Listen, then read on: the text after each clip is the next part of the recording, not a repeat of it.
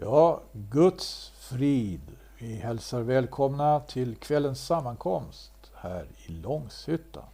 Vi ska läsa Bibeln. Ett ämne har kommit till oss här och ämnet är övermodig, missmodig eller frimodig. Ska vi titta bara på ett par, tre ställen då de här uttrycken finns med. Då börjar vi med det som vi sa sist här då om frimodigheten. Och det står så här i Hebreerbrevets eh, eh, tionde kapitel och 35 vers. Så kasta nu icke bort er frimodighet, som ju har med sig stor lön. Uttrycket övermod finns i till exempelvis fjärde Mosebok 14 kapitlet. Det står så här i vers 44 där. Likväl drog de i sitt övermod upp mot den övre bergsbygden. Men Herrens förbundsark och Mose lämnade icke lägret. Vad var det här för någonting? Vi kanske kan titta lite mer på det sammanhanget sen, senare här. Jag ska bara ta med de här uttrycken alla tre då. Uttrycket missmod eller missmodig finner vi i till exempelvis Första Konungabokens 20 kapitel. Sista versen där. Israels konung begav sig hem, missmodig och vred och kom till Samaria. Det här är alltså sinnesstämningar uttrycket mod är ju det som finns med i alla de här eh, uttrycken. Och det kan alltså vara av olika slag. Mod är väl bra, visst är det det. Att överhuvudtaget ha mod. Men så ser vi det kan vara av olika slag. Och vad betyder det att vara övermodig? Eh, det är, förstår vi, när vi läser sammanhanget vidare här, till exempelvis i fjärde Mosebok, inte bra. Det var så att eh, när eh, Gud förde sitt folk Israel genom öknen och de hade kommit hela vägen till löfteslandet och stod på gränsen till löfteslandet. Och eh, Mose sände spejare in i landet och de här spejarna som fått det här uppdraget eh, återvände. Vi kanske har hört talas om den här vindruvklasen som de bar med sig. Och det var tolv spejare som representerade alltså hela Israels folk, de tolv stammarna. Och de återvände från sitt spejaruppdrag. Och de var väldigt då Eh, nedslagna. För de tyckte de hade sett alldeles oöverstigliga hinder. De såg att det land som de skulle inta, det land som Gud hade givit dem löften om, där bodde fientliga folk. Och det var starka, stora och befästa städer. Och det var väldiga också kämpar där i landet. Och det var faktiskt jättar, sa de. Och de sa de kände sig som gräshoppor inför den här väldiga övermakten, till synes väldiga övermakt. Och när de kom med den här rapporten, då började hela, folk, hela folket gråta, hela folket började klaga. Mose hade fört, Mose hade fört folket då från Egypten genom öknen och de stod på gränsen till Kanans land. Och det här blev en stor tragedi. En stor tragedi. Och många föll därför att de hade faktiskt satt sig upp mot Gud.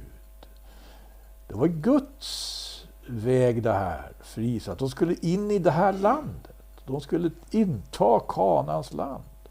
Och när de stod på gränsen så sviktade modet.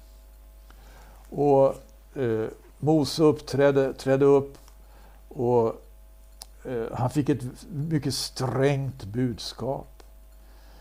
Det, det, var, det var det här budskapet att Herren sa så här, era barn ska dra omkring så som herdar i öknen i 40 år och ska bära på bördan av er trolösa avfällighet till dess att era döda kroppar har förgåtts i öknen.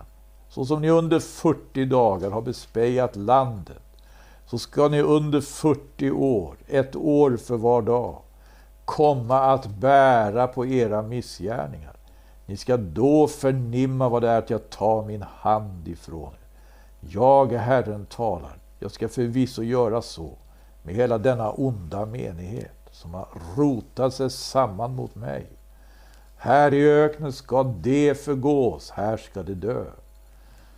Ja, han sa faktiskt det. Era döda kroppar ska bli liggande här i öknen. Men era barn ska dra omkring som herdar i öknen i 40 år. Och det blev det. Det blev det här eh, faktiskt eh, den här onödigt långa ökenvandringen på ett sätt. Då. Eftersom de skulle kunnat inta landet på ett mycket tidigare stadium. Men när eh, de fick höra det här stränga budskapet, då står det då tänkte de om några. Och de, eh, vi kan läsa i det här, vi, vi är i fjärde Moseboks 14 kapitel. Och jag läser från vers 39 där, att Mose talade detta till alla Israels barn. Då blev folket mycket sorgset. Och det stod upp bittida följande morgon för att dra och stad upp mot den övre bergsbygden och det sa, se här är vi. Vi vill nu dra upp till det land som Herren har talat om, ty vi har syndat. Vad, vilken, vilken, vilken omvändelse då. Va? Men Moses sa, varför vill ni så överträda Herrens befallning? Det kan ju icke lyckas väl. Herren är icke med bland er. Dra därför icke dit upp och det att ni inte må bli slagna av era fiender. Ty amalekiterna och kananéerna ska där möta er och ni ska falla för svärd. Ni har ju vänt er bort ifrån Herren och Herren ska därför icke vara med er. Likväl drog det i sitt övermod upp mot den övre bergsbygden. Men Herrens förbundsark och Mose lämnade icke lägret. Alltså det var tydligt tecken på det, alltså att Gud icke var med. När Herrens förbundsark och Mose inte lämnade lägret, fastän de bröt upp. Och de ville inta landet, fastän det var för sent. Nu. Det var för sent. För Gud hade redan fattat sitt beslut. Och det hade Mose fått berätta, det hade Mose fått tala med dem om. Och därför så är det här alltså ett uttryck för övermod. Övermod. Det skulle ju inte ha varit det om det hade så att säga skett i samklang eh, med Gud där. Alltså att Gud hade varit med. Han skulle ju ha varit med. Om de inte hade, på det sättet som de gjorde, föraktat Guds löftes ord. Det här blev helt, eh, helt det blev en stor alltså, tragedi. Det här är ett uttryck för övermod. Det finns andra uttryck för övermod man skulle kunna fundera på. Jag vet inte om exempelvis det är typiskt kanske för falska profeter ibland att vara övermodiga. Vi vet att profeten Jeremia, han fick ju ett budskap när det var tid för det. Då hade folket bott där i, i, i, i Kanas land i många hundra år. Men som det skedde, det liksom gick generationsvis det här. Det var ibland bättre tider, ibland sämre tider i fråga om, i fråga om själva relationen till Gud. Hörsamheten. Jeremia levde i en tid då det här helt och hållet höll på att försvinna. Och därför så fick han ett budskap. Hans budskap det var ett budskap mot avfallet. Profeten Jeremia fick vara verksam i många år, ganska så länge. Och han fick allt mer tydligt och klart förklara för Israel att ni, ni som har suttit i det här landet nu så många hundra år och aldrig behövt bryta upp härifrån. Ni måste nu göra det. Därför att ni har avfallit från Gud och ni kan inte bo kvar här helt enkelt. Gud kommer att sända fientlig härsmakt och den, den här härsmakten kommer att eh, eh helt enkelt eh, bli så pass övermäktig för er att ni, måste, att ni kommer att föras bort i fångenskap. Och han sa i 70 år, säger Jeremia, kommer ni att vara i Babel. Det var, det var Jeremias budskap. Och det här, när det här börjar ske, och det såg tydliga tecken, då trädde andra profeter upp. Vi kan läsa i Jeremias 28 kapitel. Det står så här där i början. Samma år i begynnelsen av Sitkias, judakonungs regering i femte månad av hans fjärde regeringsår talade profeten Hananja, Assurs son, från Gibeon så till mig, skriver Jeremia, i Herrens hus, i prästernas och allt folkets närvaro. Han sa, så säger Herren Sebaot, Israels Gud. Jag ska sönderbryta den babyloniske konungens ok. Inom två års tid ska jag föra tillbaka till denna plats alla de kärl i Herrens hus, som Nebukadnessar, konungen i Babel, har tagit bort ifrån denna plats och föra till Babel. Och Jekonja, Jojakims son, Juda konung och alla fångar ifrån Juda som har kommit till Babel ska jag föra tillbaka till denna plats, säger Herren. Ty jag ska sönderbryta den babyloniske konungens ord. Nu hade alltså profeten Jeremias budskap börjat gå i fullbordan. Så så alltså konkret att det redan hade förts bort ansenliga delar av befolkningen och dessutom konung Jojakim, Jojakim hade förts bort till Babel. Jeremia sa det här är bara början, det kommer att vara i 70 år och ännu mer kommer att föras bort. Ja. Och inte bara eh, kopparen kommer att tas ifrån templet, utan silvret och guldet också. Ja. Men då kommer den här profeten, han, han, han träder upp till synes väldigt frimodig, eller hur? Ja. Och han säger, han, talar, han gör anspråk på att tala och Herrens vägnar säger, så säger Herren Seba åt Israels Gud. Jag ska sönderbryta den babyloniske konungens ok. Inom två års tid ska jag föra tillbaka till denna plats. Jeremia hade sagt 70 år. Den här profeten kommer, han säger två år. Och det här var in i Jeremias närvaro. Va? I Herrens hus, i prästerna och allt folkets närvaro. Profeten Jeremia svarade profeten Hananja i närvaro av prästen och allt det folk som stod i Herrens hus. Profeten Jeremia sa Amen. Så gör det Herren. Det som du har profeterat må Herren uppfylla. I det att han för tillbaka från Babel till denna plats. Det kärl som fanns i Herrens hus. Så och alla fångarna.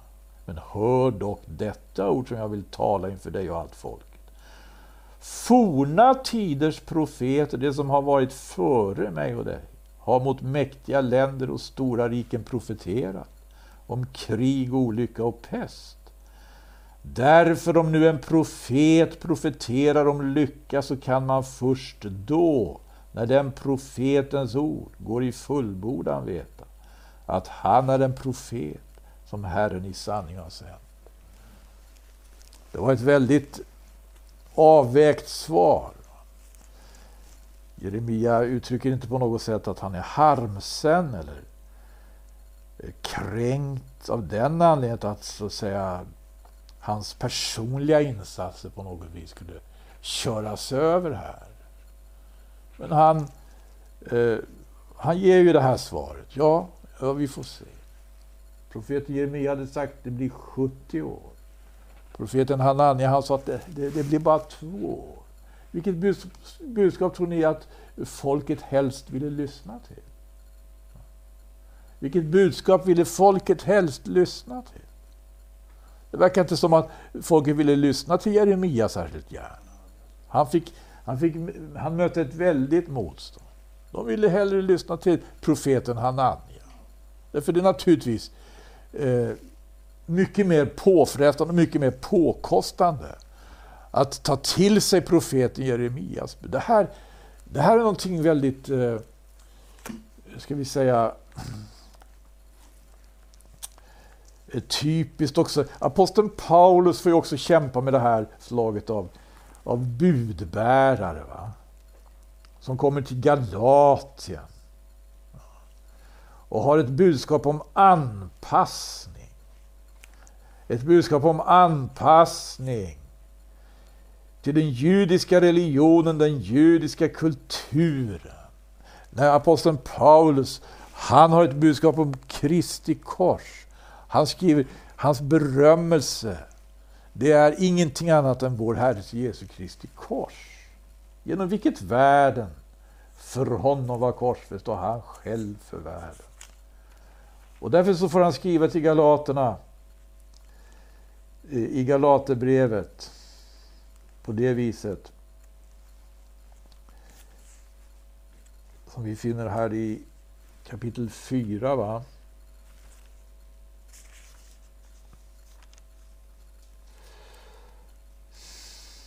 Sextonde versen. Så har jag då blivit er ovän därigenom att jag säger er sanningen. Att bli en ovän, därför man säger sanningen. Det fick, det fick Jeremia också erfara. Men profeten Hananja, eh, ska vi kalla honom för någonting? Han, han, han kan inte kallas för något när vi ser sen hur historien går vidare. Så kan han ju inte kallas för något annat än en falsk profet. Och hans uppträdande var inte frimodigt. Det ser frimodigt ut. Hans uppträdande var övermodigt. Han trotsade alltså andliga lagar. Och, och till slut visade det sig alltså att eh, det var helt ödes, ödesdigert. Gode Gud. Övermodig. Va? Man, får, får man, kan jag spetsa till det hela? Är du, är jag övermodiga? Eller är vi frimodiga? Eller är vi missmodiga? Jag talar om missmodet här också. Det är faktiskt märkligt. Uttrycket finns bara tre gånger i hela Bibeln. Och då gäller det konung Ahab. Men det finns också synonymer. Synonymer till missmod. Vad är det? Är inte det eh, uppgivenhet? Synonym. När var de uppgivna? Jo, vi kan läsa i, i Nehemja. Om vi går till Nehemja. Ifrån början i Nehemjas bok.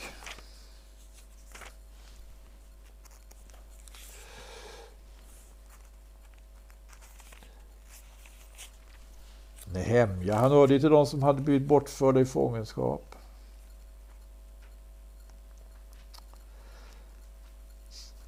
Han befann sig i det här läget i Susansborg. Det står i Nehemja från början. Nehemja. Nehemjas, Hakaljas sons berättelse. I månaden Kislu i det tjugonde året när jag var i Susansborg, hände sig att Hanani, en av mina bröder och några andra män kom från Juda och jag frågade dem om judarna den räddade skara som fanns kvar efter fångenskapen och om Jerusalem. Det sa till mig, det kvarblivna, det som efter fångenskapen finns kvar där i hövdingdömet, lida stor nöd och smälek. Och Jerusalems mur är nedbruten och dess portar är uppbrända i eld. Vad ger det här för intryck?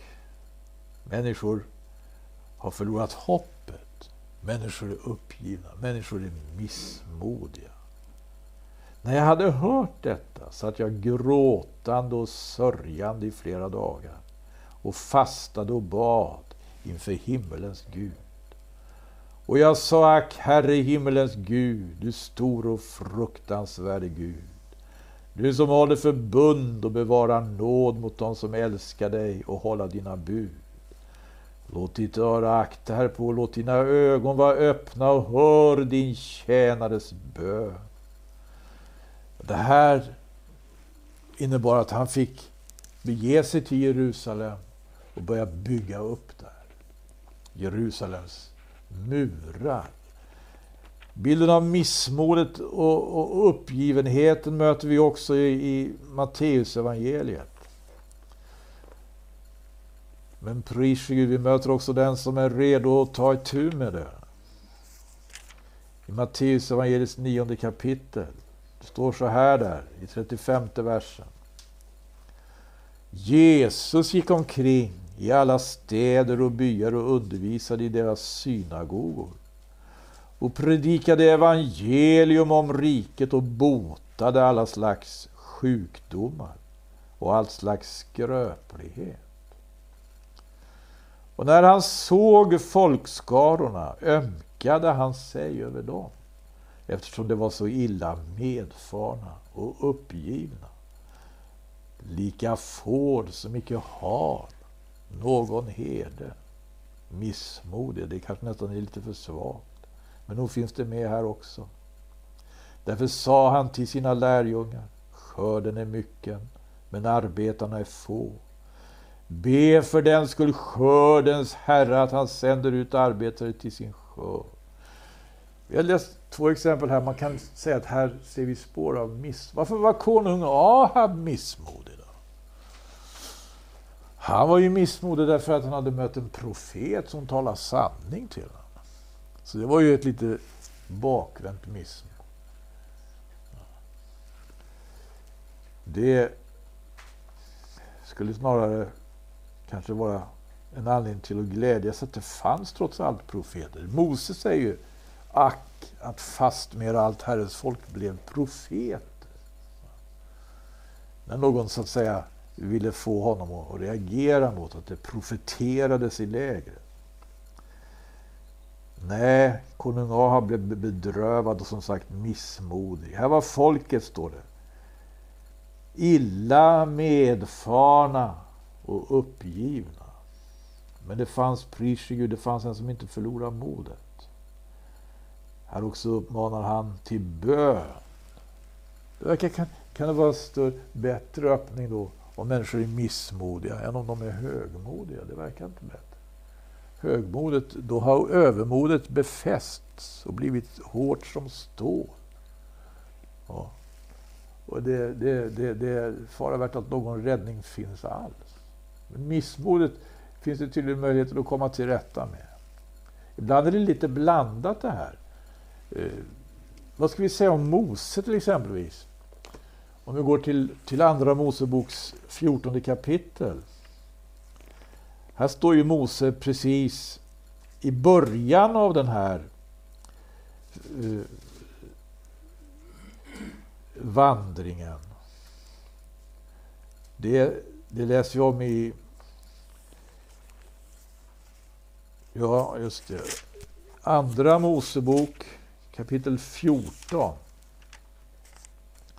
Det här var när egyptierna hade börjat förfölja Israel. Medan de var på väg mot öknen, de var på väg mot Röda havet. Och de stod där inför havet.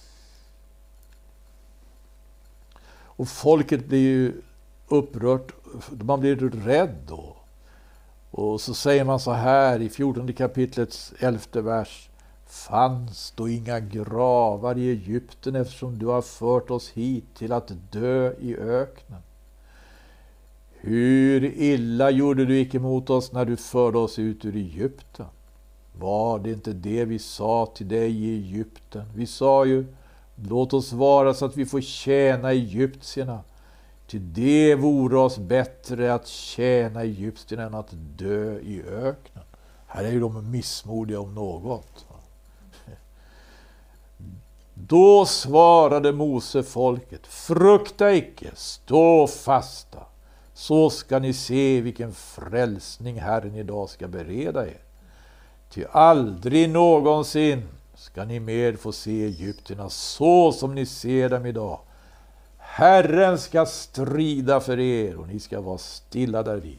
Här var svaret på de missmodigas klagan. Och det var väl ett frimodigt svar, får vi lov att säga. Men hör här vad som händer. Vad, vad Herren säger till Mose.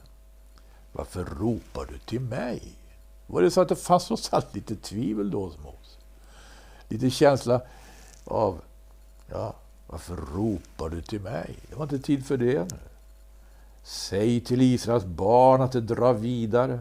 Men lyft du upp din stav och räck ut din hand över havet och klyv det tu så att Israels barn kan gå mitt igenom havet på torr mark.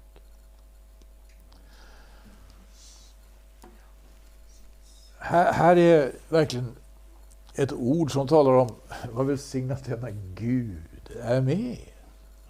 För tänk vad, vad, vad bedrövligt det vore om Moses ställde sig upp och räckte staven över, över, över havet och Gud inte var med. Förstår ni? Och det är precis det här som är fakt när det gäller profeten Hananja. Han ställer sig liksom och räcker ut staven eller träder fram och liksom fullt liksom, eh, Eh, om man säger, allting liksom som han uttrycker. Det ser så, det ser så bra ut. Det ser så rätt ut. Ja, han kommer med ett budskap från Gud. Två år! Åh, det passar oss! Det passar oss! Två år! Inte 70 år som Jeremia talar om. Men det, Gud var inte med. Och inte heller var han med när de ville inta Kanans land. Fast Gud hade sagt ni får gå, i, ni får gå nu i öknen. Ja. Ni får vara, vandra i öknen i 40 år.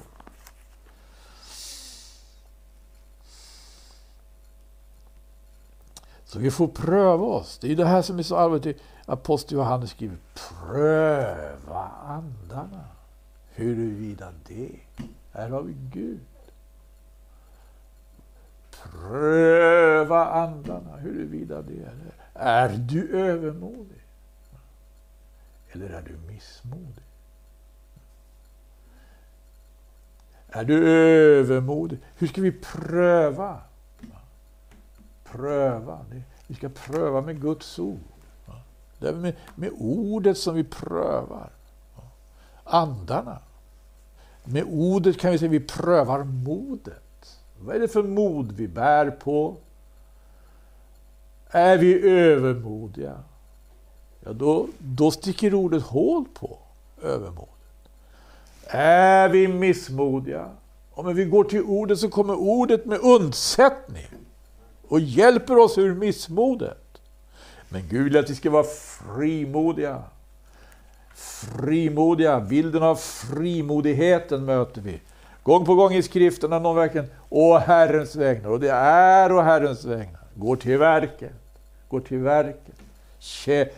Och, och, och vittnar om, om Herren. Och som som apostlarna gjorde. Vi går till Apostlagärningarnas eh, fjärde kapitel.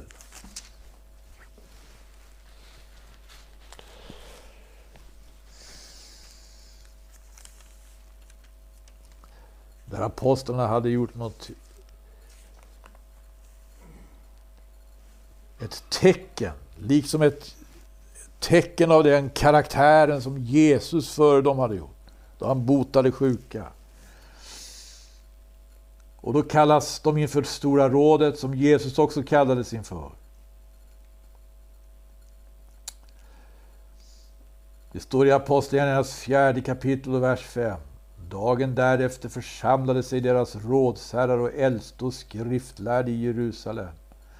Där var då och Hannas överste prästen och Kajafas och Johannes och Alexander och alla som var av överste prästlig släkt. Och de lät föra dem fram inför sig och frågade av vilken makt eller genom vilket namn har ni gjort detta? Men vilken fråga! Tänk vilken fråga! De ställde ju exakt den rätta frågan. Och det är inte, så här kan det vara med de mäktiga, med makthavare. Så här kan det vara med de inflytelserika. De kan verkligen fånga rätt, med rätta frågor, men är de beredda att lyssna på svaret? Hur gick det till här? Då sa Petrus till dem, uppfylld av heligan ni folkets rådsherrar och äldst, eftersom vi idag underkastas ransakning för en god gärning mot en sjuk man och tillfrågas varigenom denna har blivit botad, så må ni veta, ni alla och hela Israels folk, att det är genom Jesu Kristi Nazarens namn, hans, som ni har korsfäst, men som Gud har uppväckt från de döda. Halleluja! Att det är genom det namnet som denne man står inför er frisk och färdig. Han är den stenen som av byggningsmännen av er själva aktades för intet, men, men som har blivit en hörnsten. Jesus Kristus. Och i ingen annan finns frälsning, ej heller finns under himlen något annat namn bland människor givet genom vilket vi kan bli frälsta. När de såg Petrus och Johannes vara så frimodiga och förnam att det var olärda män ur folket förundrade det sig, men så kände de igen dem och påminde sig att de hade varit med Jesus. Aha, de kom äntligen fram till, de stod och sa det, att de hade ett budskap om Jesus. Men de behövde liksom själva komma på det på något vis. Ja, ja. Och vad kommer de fram till? Ja, de ska förbjuda dem att helt och hållet att, att, att tala i Jesu namn. Men de var frimodiga den här gången. De var inte övermodiga och de var verkligen inte missmodiga. Och jag tycker det är så... Det här är någonting kanske karaktäristiskt för frimodigheten. Att frimodigheten förstår att adress, adressera de, som, de mäktiga. I det här fallet de, de mäktiga i den religiösa världen. De som höll fånge, folket fångna. Och det här, det här, här har Guds ande, Guds vishet, eh, oerhörda, om ska säga, en, när Guds ande får utrymme. Eh, jag, jag tycker det är, eh, det är enormt att se hur profeterna fick det här uppdraget. De skulle adressera de mäktiga. De skulle adressera, med anledning av alltså att eh, det stod illa till. Det stod illa till i folket. Det var illa, det var, det var avfall. Och det var följderna av avfall. Det var mycket, mycket så att säga elände som Hosea säger, ingen sanning och ingen kärlek och ingen Guds kunskap finns i landet. Skulle det vara, skulle det vara botemedlet det? När det går, ser illa ut i ett land och när det går ut för. Ja, eh, visst är det det. Sanning. När den försvinner. Kärlek, när den försvinner. Guds kunskap.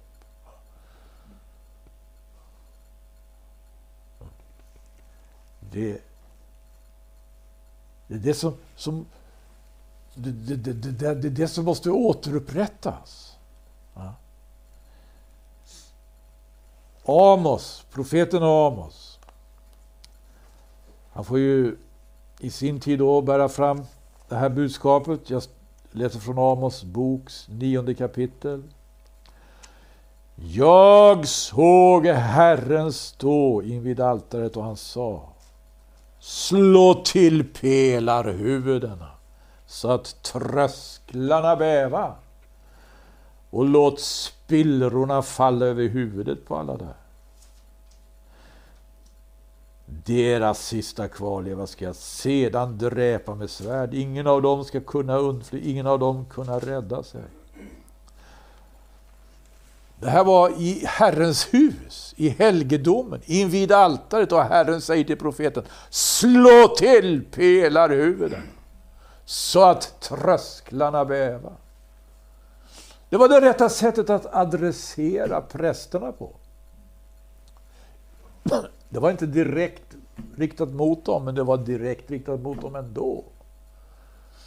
Eftersom de hade uppgiften att stå där och vaka över ordningen. Vi har ett annat exempel då, gudsmannen från Juda. Första Konungabokens trettonde kapitel har ni läst. Det här var en profet som kom från Juda, där man fortfarande hade Guds tempel och Guds präster tjäna i templet. Men i Samaria hade man avfallit, man hade ställt upp kalvar, gyllene kalvar som var helt i strid mot vad Mose hade stadgat. Det var helt rakt emot vad Mose hade stadgat. Och den som var konung där i Samaria, han organiserade gudstjänster precis efter sitt eget tycke, utsåg dem till präster som han tyckte skulle vara präster. Och fast de inte var det. Men, eh, och det här eländet då, kommer en profet och ropar 13 kapitlet i Första Konungabok står det så här. Jag läser från... Det, det finns med sista versen här också i 12 kapitlet. Till det altare som han hade gjort, alltså konung Jerobia i Samaria.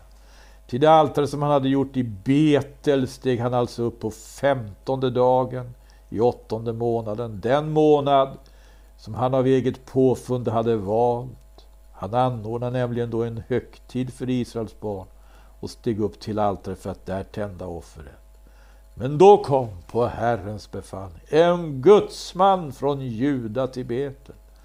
Just när Jerobian stod vid altaret för att där tända offret. Och mannen ropade mot altaret på Herrens befallning och sa Altare, altare, så säger Herren. Se, åt Davids hus ska födas en son vid namn Josia. Han ska på dig slakta offerhöjdsprästerna som antända offereld på dig. Och människoben ska man då bränna upp på dig. På samma gång angav han ett tecken i det han sa. Detta är tecknet på det att det är Herren som har talat.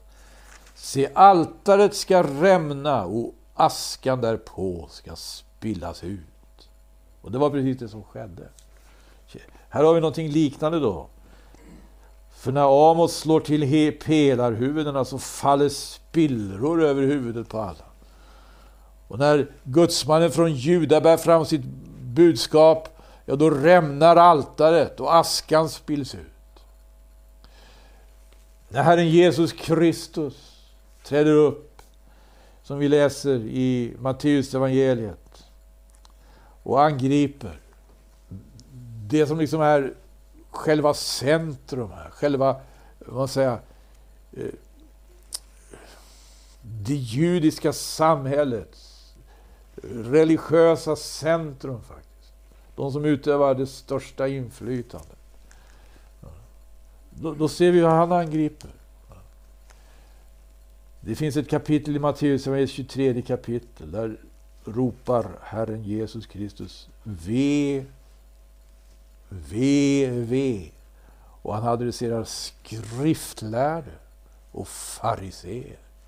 Skriftlärde och fariseer. Det, det, är också... Och, och, och de rämnade. Va? De höll inte därför att de var tvungna helt enkelt att se till att Jesus blev gripen. Ja. Så hela, vad heter det, och det de hade faktiskt funderat på och planerat så länge. Det... Nämligen att döda honom. Det, det, det sattes också i verket.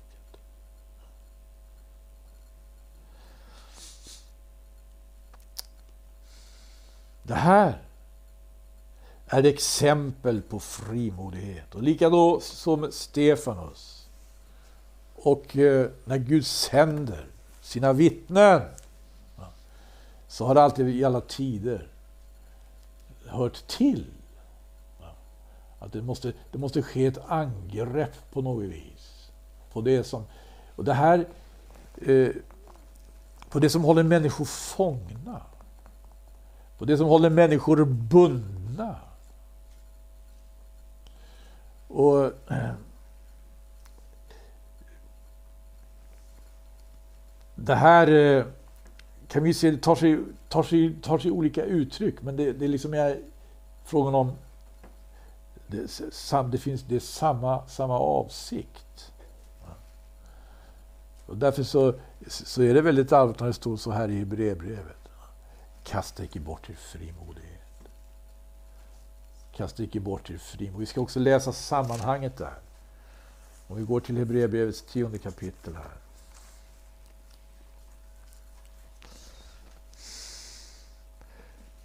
Vilka han skriver till.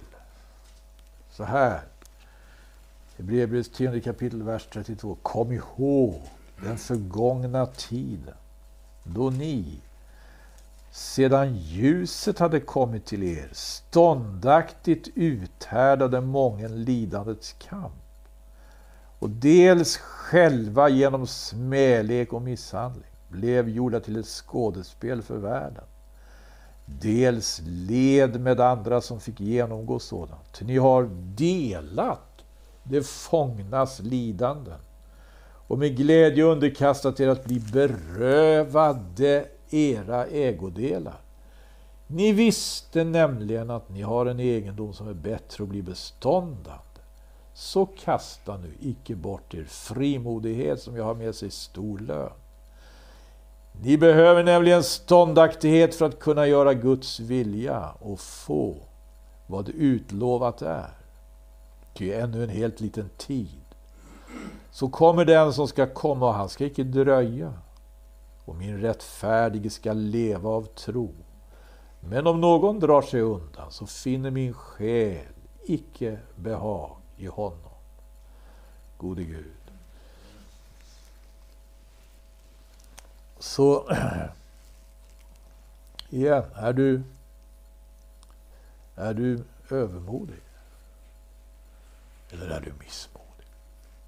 Eller är du frimodig? Gud hjälp oss, vi blir frimodiga. Då,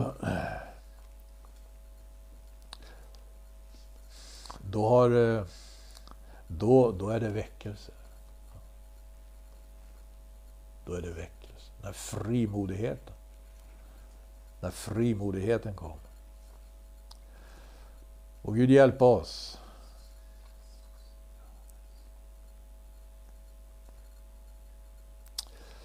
Tack ska ni ha. Gud välsigne var och.